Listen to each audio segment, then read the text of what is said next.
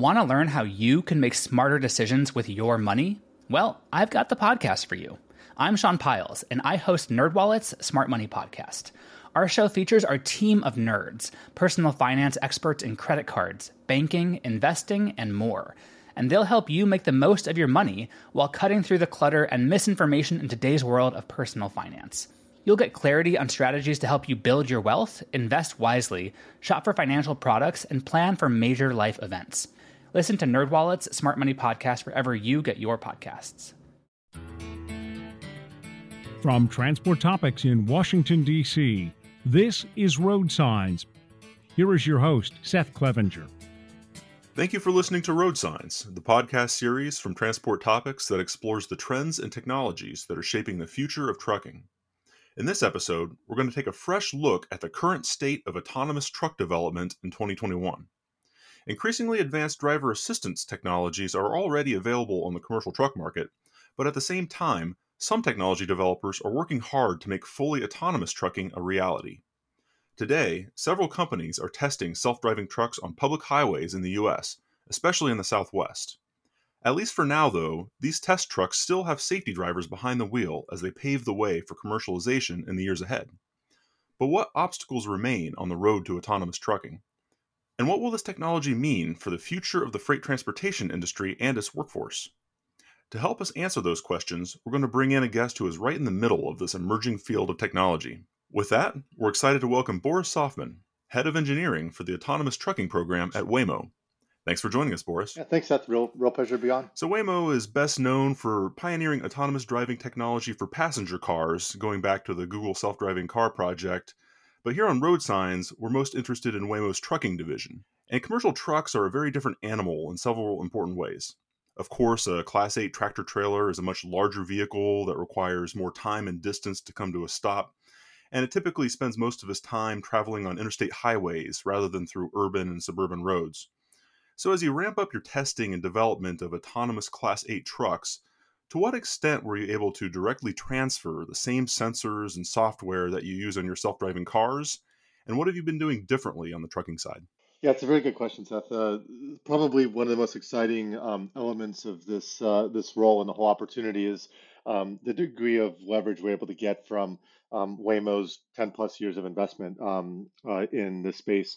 Um, and so, what was what was really um, visible from the very beginning, and part of just the core thesis of tackling trucking in parallel to bringing up the consumer transportation side of the business, is just how uh, much reusable underlying technology uh, is possible and how a majority of what Waymo has been pushing on from the beginning is not about solving for an autonomous car, but fundamental technologies for autonomous driving. And that actually covers everything from uh, the hardware side, where you uh, you think about the sensors like the lidar, which is absolute um, best in class, and um, uh, you know cameras, radar, to the compute, um, uh, the know-how of how to integrate that hardware into a platform. On the software side, you have um, AI, ML uh, infrastructures, you have core perception systems, behavior prediction systems, planning systems, um, simulation infrastructure logging. And so, um, in a lot of ways, um, what we're finding is that these building blocks uh, become very versatile because the idea of understanding the world around you or the idea of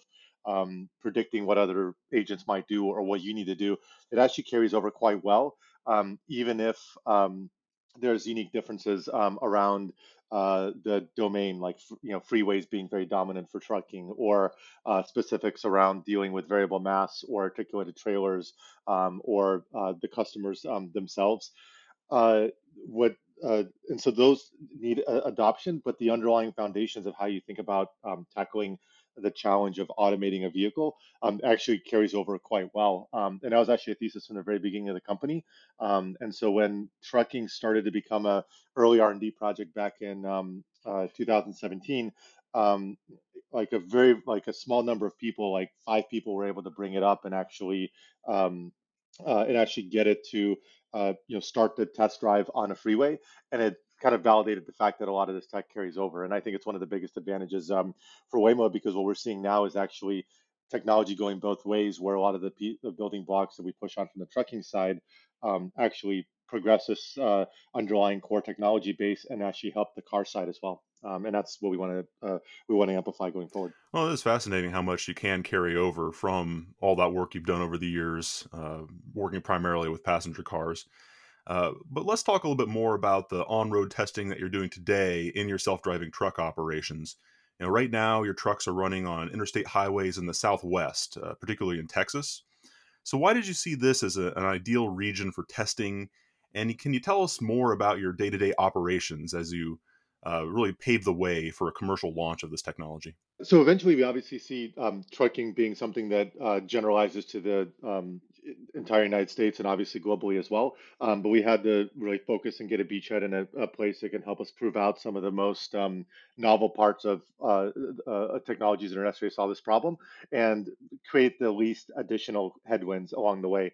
Um, and so the Southwest US um, uh, is in general uh, very favorable because of um, uh, weather conditions, uh, the geography itself.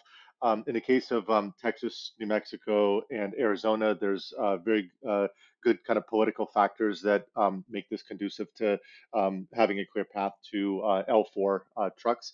Um, and, so, and then on top of that, you look at some of these corridors, and because of the the port of LA uh, be, becoming a big conduit for a lot of goods traveling across the United States, and then Dallas and Houston being one of the biggest freight hubs in the U.S. as well. We can not only um, develop our um, driver over very representative initial routes, but also ones that become very important um, uh, pieces of a broader network that starts to build value from the very beginning, given the volume that they serve. Um, and so most of our testing is on I, 10 I-20, I-45. Um, we also test around our Martin, Mountain View headquarters um, uh, in the Bay Area around uh, 280 and 101. Um, and so, uh, you know, a lot of what we're doing, you know, day to day is uh, collecting lots of miles. We're doing lots of tests. We're bringing up new pieces of technology. Um, we're doing data collection and trying to discover what that long tail of challenges might look like. Um, the sort of things that only appear when you drive hundreds of thousands or millions of miles um, in between uh, events. And so we're testing those core capabilities and starting to think about what it's going to take to um, uh, really uh, validate this and uh, uh, and get it to a level of robustness where we feel good about um, going driverless. And then at the same time, we're building up our muscle on the commercialization side by engaging in fleet pilots um, and discussions with uh, with potential customers that will uh, hopefully transition um, once we're able to go driverless. Um, and then obviously working on our partnership in parallel with uh, Daimler um, to actually build the platform itself. Yeah, so many uh, moving parts and and uh, so much work that goes into it. You know, measuring you know miles in the millions uh, as you you prepare for this, and you know just turning my attention back to the uh, you know the ride hailing uh, side of the business uh, momentarily. You know, last fall Waymo began offering fully autonomous ride hailing service to the general public in part of suburban Phoenix. So within that specific geographic area, you know, customers today can call up a self-driving uh, Chrysler Pacifica and, and, take a ride with no driver on board. Now, uh, when you look at the trucking side, you know, your Class 8 trucks still have a safety driver behind the wheel uh, for backup performance as as you continue testing and validation. Uh, but when do you anticipate you'll be ready to take that step and pull the safety driver out and begin operating unmanned Class 8 trucks on public roads? You know, I'm not necessarily asking for a specific date, uh, but how will you know when you're ready to take that step? Yeah, it's very top of mind. I think one of the biggest advantages that we have uh, at Waymo is that uh, uh, we're the only company that's actually gone that distance and, ha- as you mentioned, has a service that you could land in the Phoenix area, download the Waymo app, and actually hail a car that has no no safety driver. Um, that's something that uh, nobody else has done. And the advantage of that is um, uh, is actually that um, uh, we, we we've learned the hard way what how big that chasm is from a really really cool looking demo to something that actually can go driverless and that we have the confidence in to release with with real customers on the road, um, knowing exactly in a quantifiable manner what um, how it performs um, from a safety bar. And so for us, we're able to take advantage of that, and so that know-how becomes obviously a huge advantage for trucking at Waymo, where we we're able to work backwards. And for now, as you as you mentioned, we do have safety drivers, um, and we have a clear timeline and path um, to get the commercialization that aligns the software pro- progress with the hardware um, and when they need to align.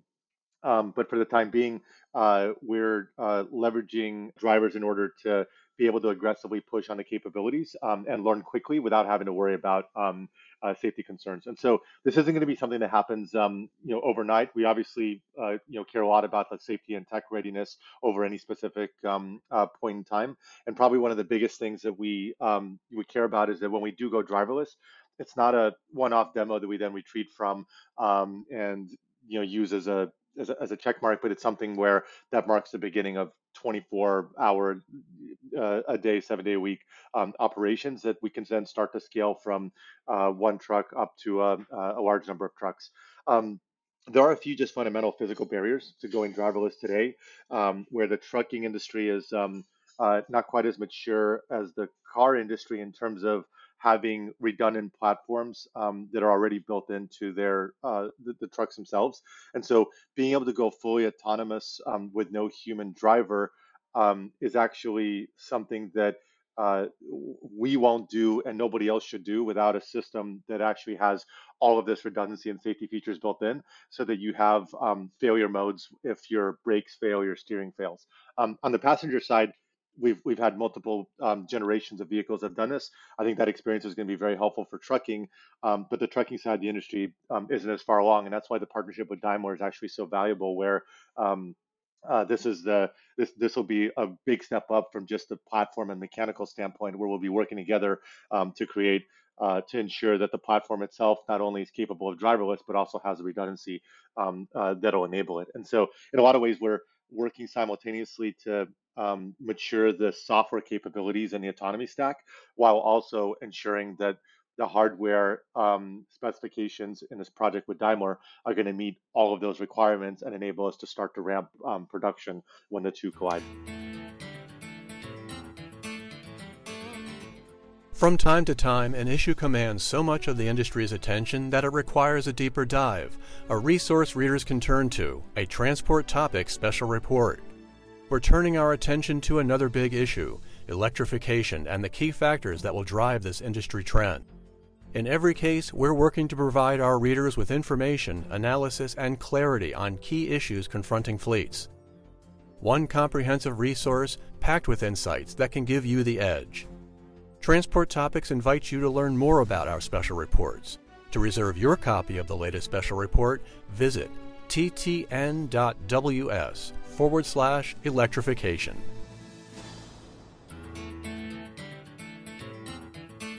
You know, whenever we bring up the topic of autonomous trucks, I think naturally one of the first questions that comes up is what it all means for the future of truck driving jobs. You know, I've been making the argument for years that professional truck drivers are going to be absolutely essential for the foreseeable future. You know, even when fully autonomous trucks hit the road, uh, they're not going to be able to go everywhere and handle every load and every route. You know, they'll be designed for specific applications, and uh, I think they'll be deployed in ways that ultimately complement drivers and, and may even make their jobs better by reducing length of haul and enabling more home time. And uh, those are all my thoughts as a, a, trade press journalist who's been watching this closely. But uh, you, Boris, of course, are right at the center of it on the development side. So I'd like to hear your take on this question of what automation means for the future of the professional truck driver. Yeah, Seth, your intuition is actually um, uh, spot on. This isn't something that's going to happen overnight. Um, it's uh, going to uh, be a gradual progression. Um, there's going to be areas of focus and an evolution. Um, uh, every time you grow an order of magnitude and volume of trucks, like uh, on the road, um, that's a giant amount of miles that you're going to absorb and, and, learn from. And there's going to be things that we need to like adapt to, react to. Different regions in the U.S. have different challenges like weather, um, uh, different freeway properties. Um, we want to expand functionality, uh, not just on freeway bound surface streets. And so all these things take time. And I think most people um, underestimate the complexity of not just going to hit your first route, but how much effort it then takes to scale um, into a more generalizable and, and, broader functionality. And we've definitely learned this on the consumer side with with cars, where um, you know we're we're working to build that generalizability in the technology, but that takes a lot of effort um, and a lot of time. Um, and so, as a company, obviously the um, long uh, lo- long term vision is to is to uh, really create this um, flexibility in the uh, in the logistics kind of network in the United States that is actually um, additive and not um, cannibalistic of in terms of its economic impact. And so when you think of uh, of trucking on its own, it's a it's like the centerpiece of uh, of our economy but it actually has a pretty huge shortage, as you know, of drivers. Where um, you know today, I believe we have like a 60,000 driver shortage that's projected to widen to 160,000 um, uh, you know, throughout this decade, and um, uh, and the average age is quite high, uh, and the replenishment of new people going into the space, despite the growing demand, is not great.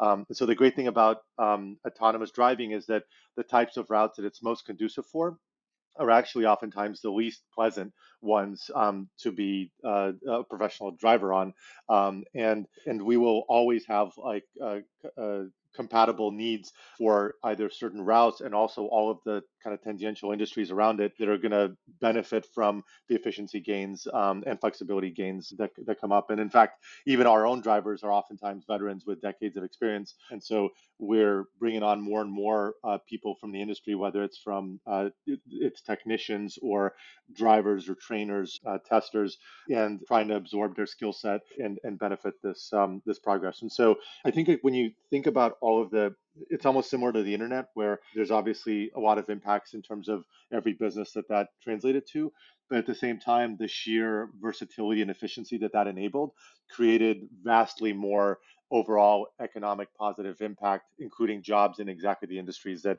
um, uh, that might have initially thought that there would be a disruption. And i think we're pretty confident that there's a clear complementary aspect here that not only helps directly address some of the job shortages, but actually creates a, um, a lot of uh, positive secondary benefits that will start to more and more benefit various industries around trucking. Well, thank you for that insight, and uh, yeah, you're you're certainly you know right on right on the spot when you say that you know driver recruiting, driver retention is really uh, an existential problem for the trucking industry, and you know we, we see this this opportunity for automation to uh, help bridge that gap and, and supplement uh, you know the workforce and and uh, quite possibly make a lot of those jobs better in the future. And you know you look at some other industries uh, that have been finding ways to combine automation with human labor as technology advances. And you know you can look at manufacturing as an example. You go to a you know a, car plant or a truck plant and of course it's amazing the robotics that are in place that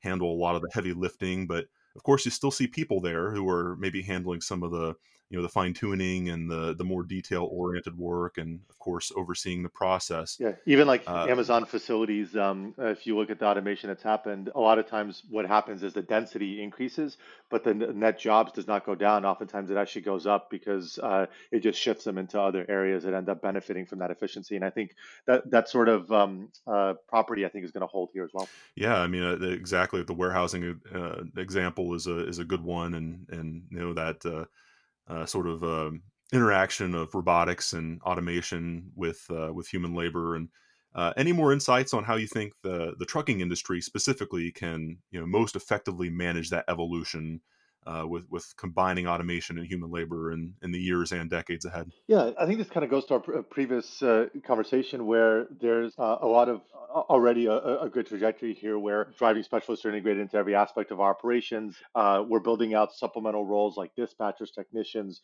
customer support, and uh, you know, of course, that even if the route itself becomes automated, there's a huge amount of complexity and and work required, and, and also as part of the core job from truck drivers beyond just the driving part. And so you think about loading, unloading, inspecting, repairs, the the rec- records keeping of everything that's happening, the, the mechanical work that um, comes with a more complicated system, um, the customer support aspects. And so we expect that um, this will actually end up just evolving how people integrate into this chain.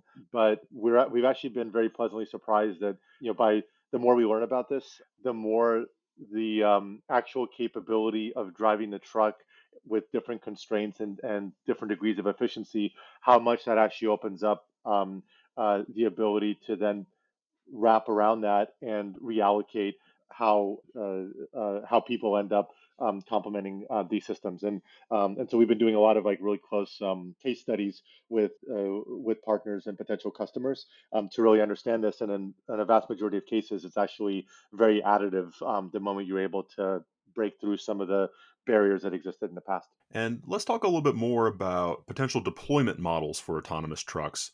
You know, some of the strategies that have been discussed involve uh, transfer hubs, where you'll have autonomous trucks that would pick up and drop off trailers and then leave the, the first and final mile to manually driven trucks. Uh, or if you can automate the first and final mile, you could potentially deploy a, a self driving truck in a more traditional dock to dock operation uh, that's the standard today. Uh, but how exactly do you envision deploying autonomous trucks at Waymo? Yeah, so one of our biggest advantages um, at Waymo is we obviously have a huge amount of expertise built up on surface street navigation, which again, trucking is going to be uh, add unique challenges to it, uh, especially from kind of the motion planning, occlusions, like all these really interesting technical challenges. But there's a giant head start in how do you navigate um, uh, complex interactions with pedestrians, vehicles, intersections, and things like that. And so for us, that's going to be a huge advantage. It allows us far more efficiently than we think um, anybody else to be able to stitch together not just the um, the freeway capabilities, but also end-to-end uh, surface street capabilities. Now we're trying to be pragmatic and make sure we don't boil the ocean and try to tackle everything at once. And so initially, um, we're going to uh, explore uh, a mix of these types of models where we are looking at transfer hubs. Um, we are looking at surface street functionality.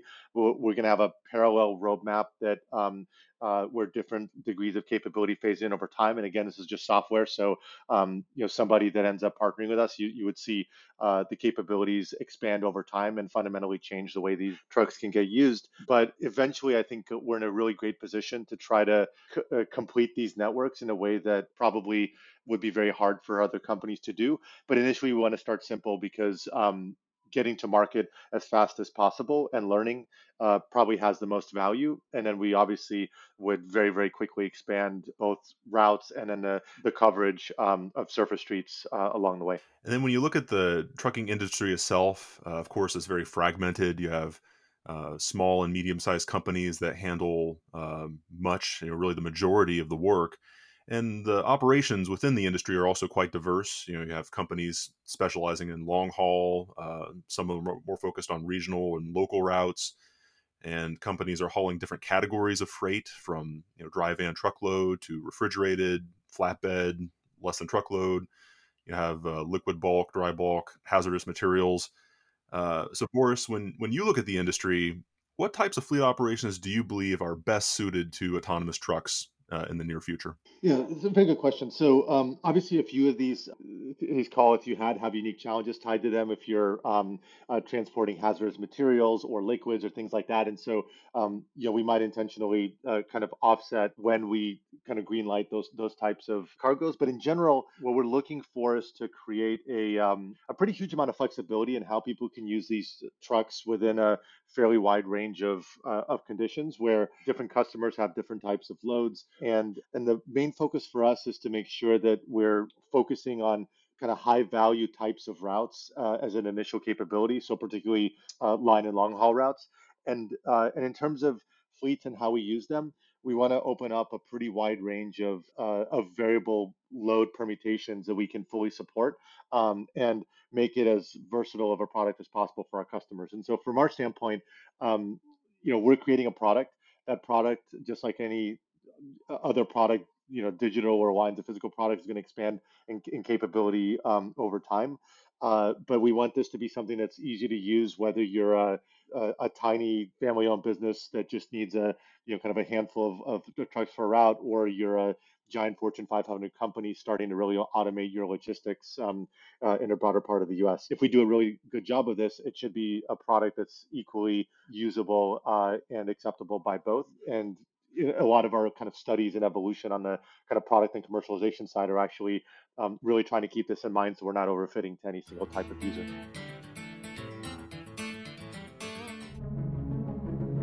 In times like these, it's crucial to stay informed.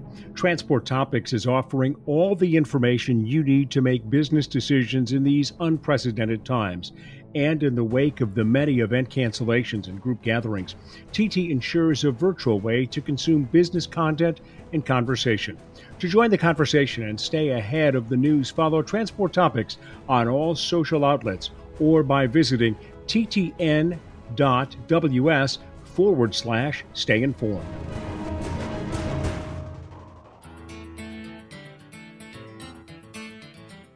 I also want to pick up on uh, some of your comments about the integration of this technology into um, modern trucks. And uh, you you referenced uh, Waymo's partnership with Daimler Trucks that was announced in October.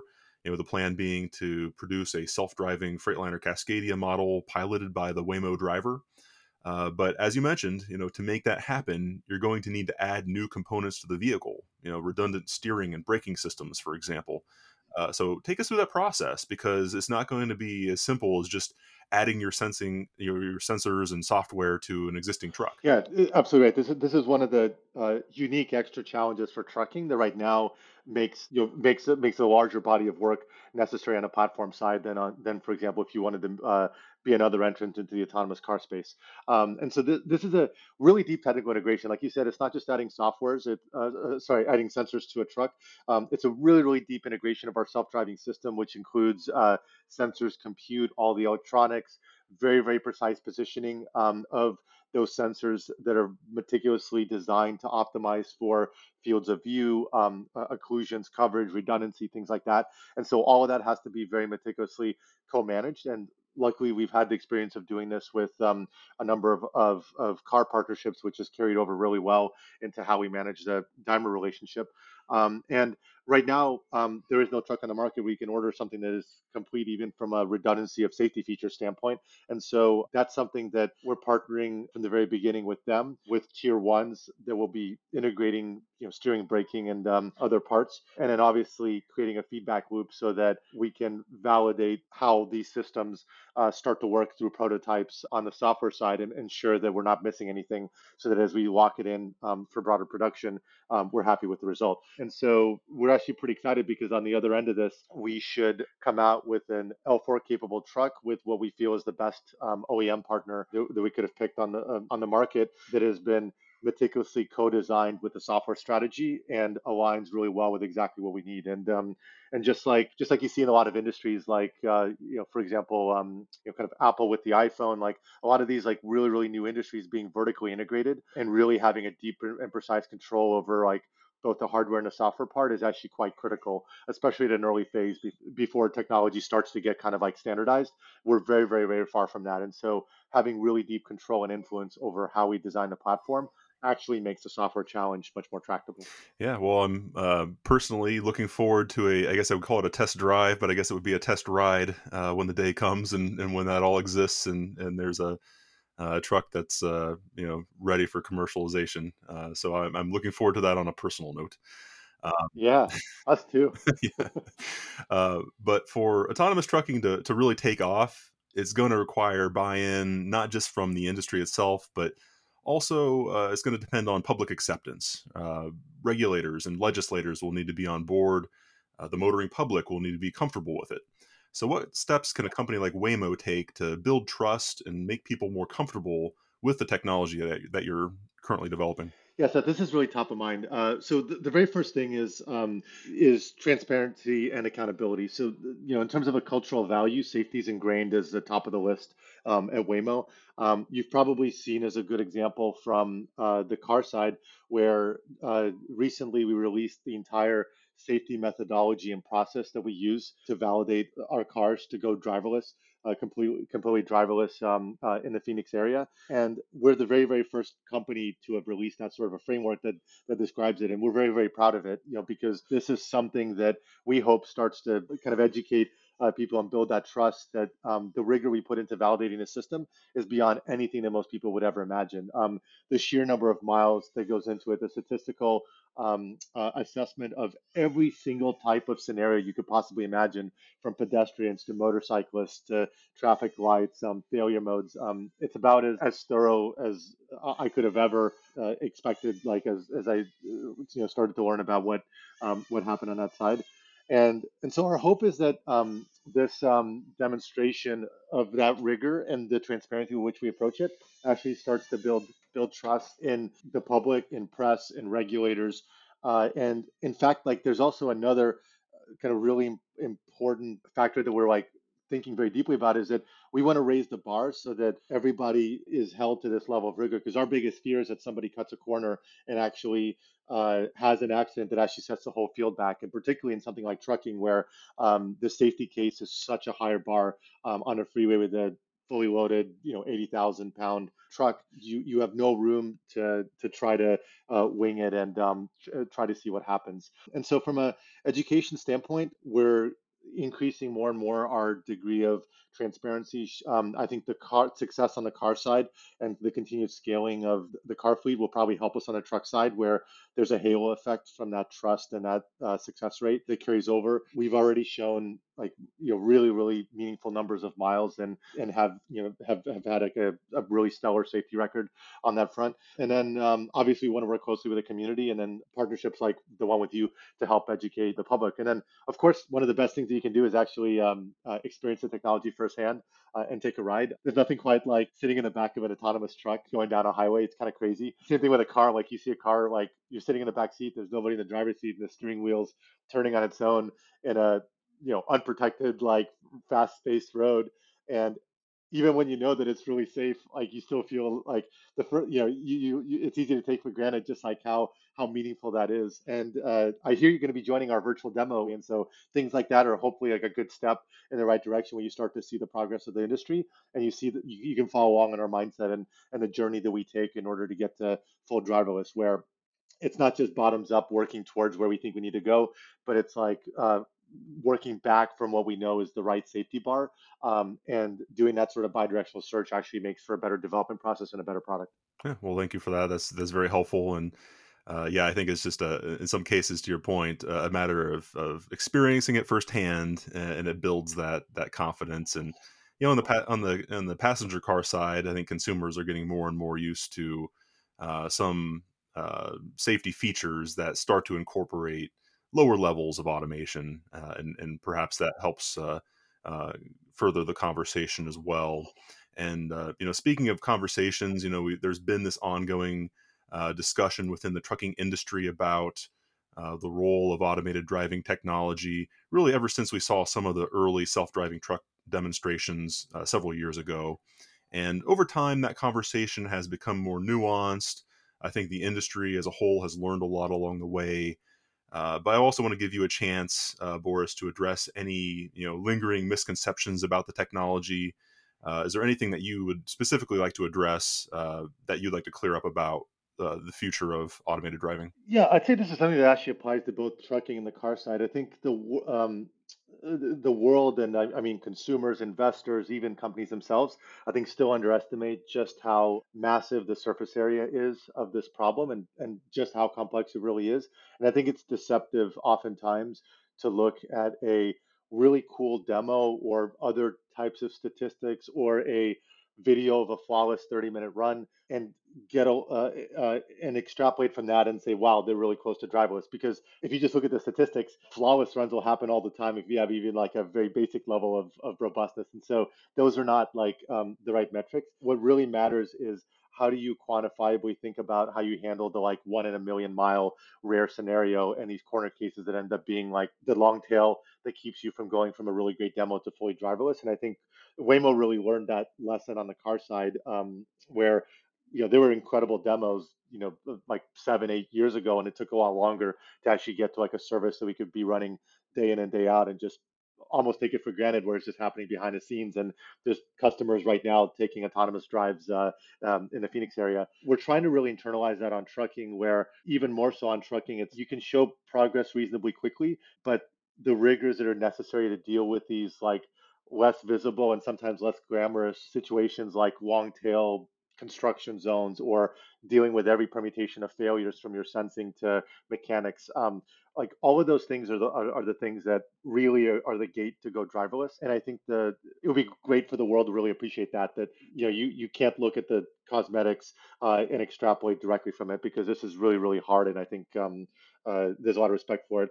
Um, and then even when we do reach driverless, or any, you know, and when every uh, like any company reaches driverless, um, it's not something that just happens overnight. Um, there's a huge amount of focus on a particular well-defined domain, and that path to like really expanding into broader functionality.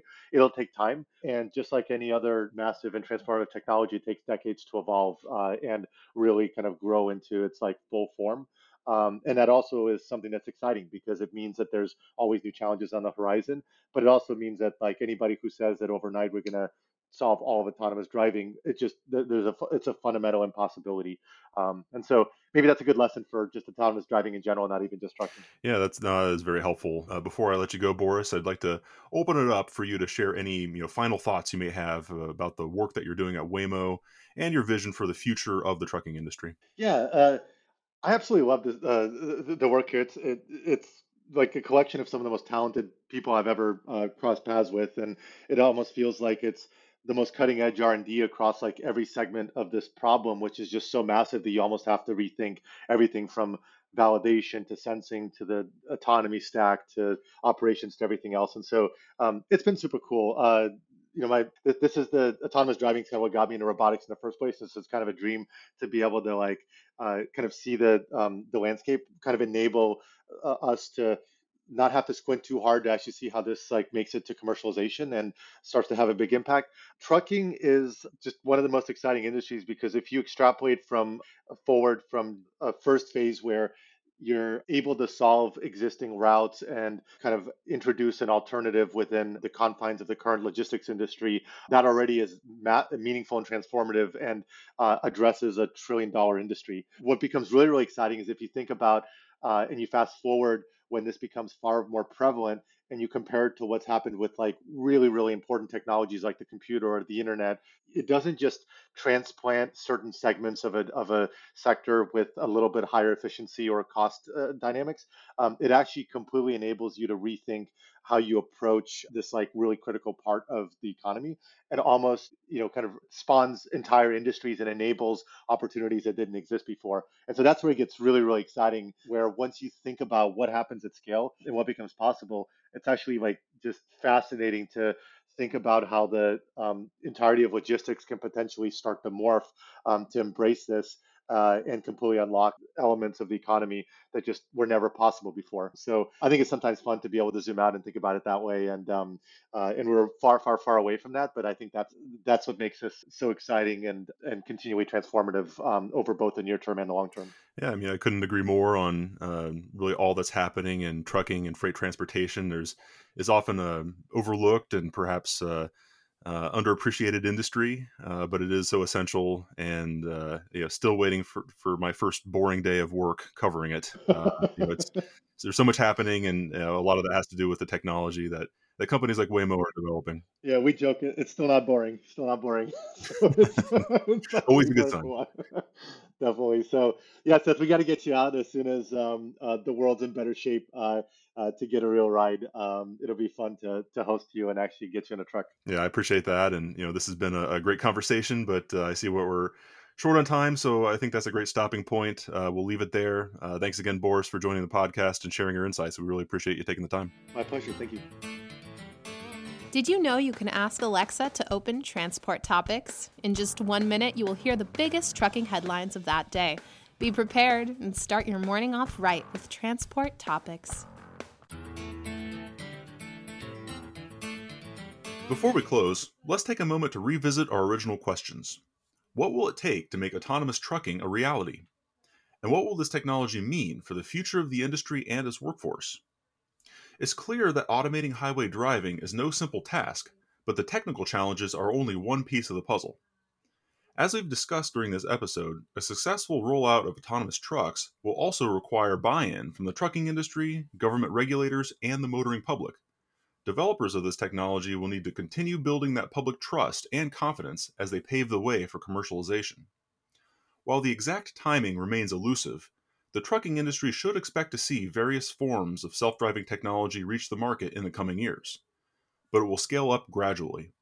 Fully autonomous trucks capable of unmanned operation will be designed for specific applications. They won't be able to go everywhere or haul every load.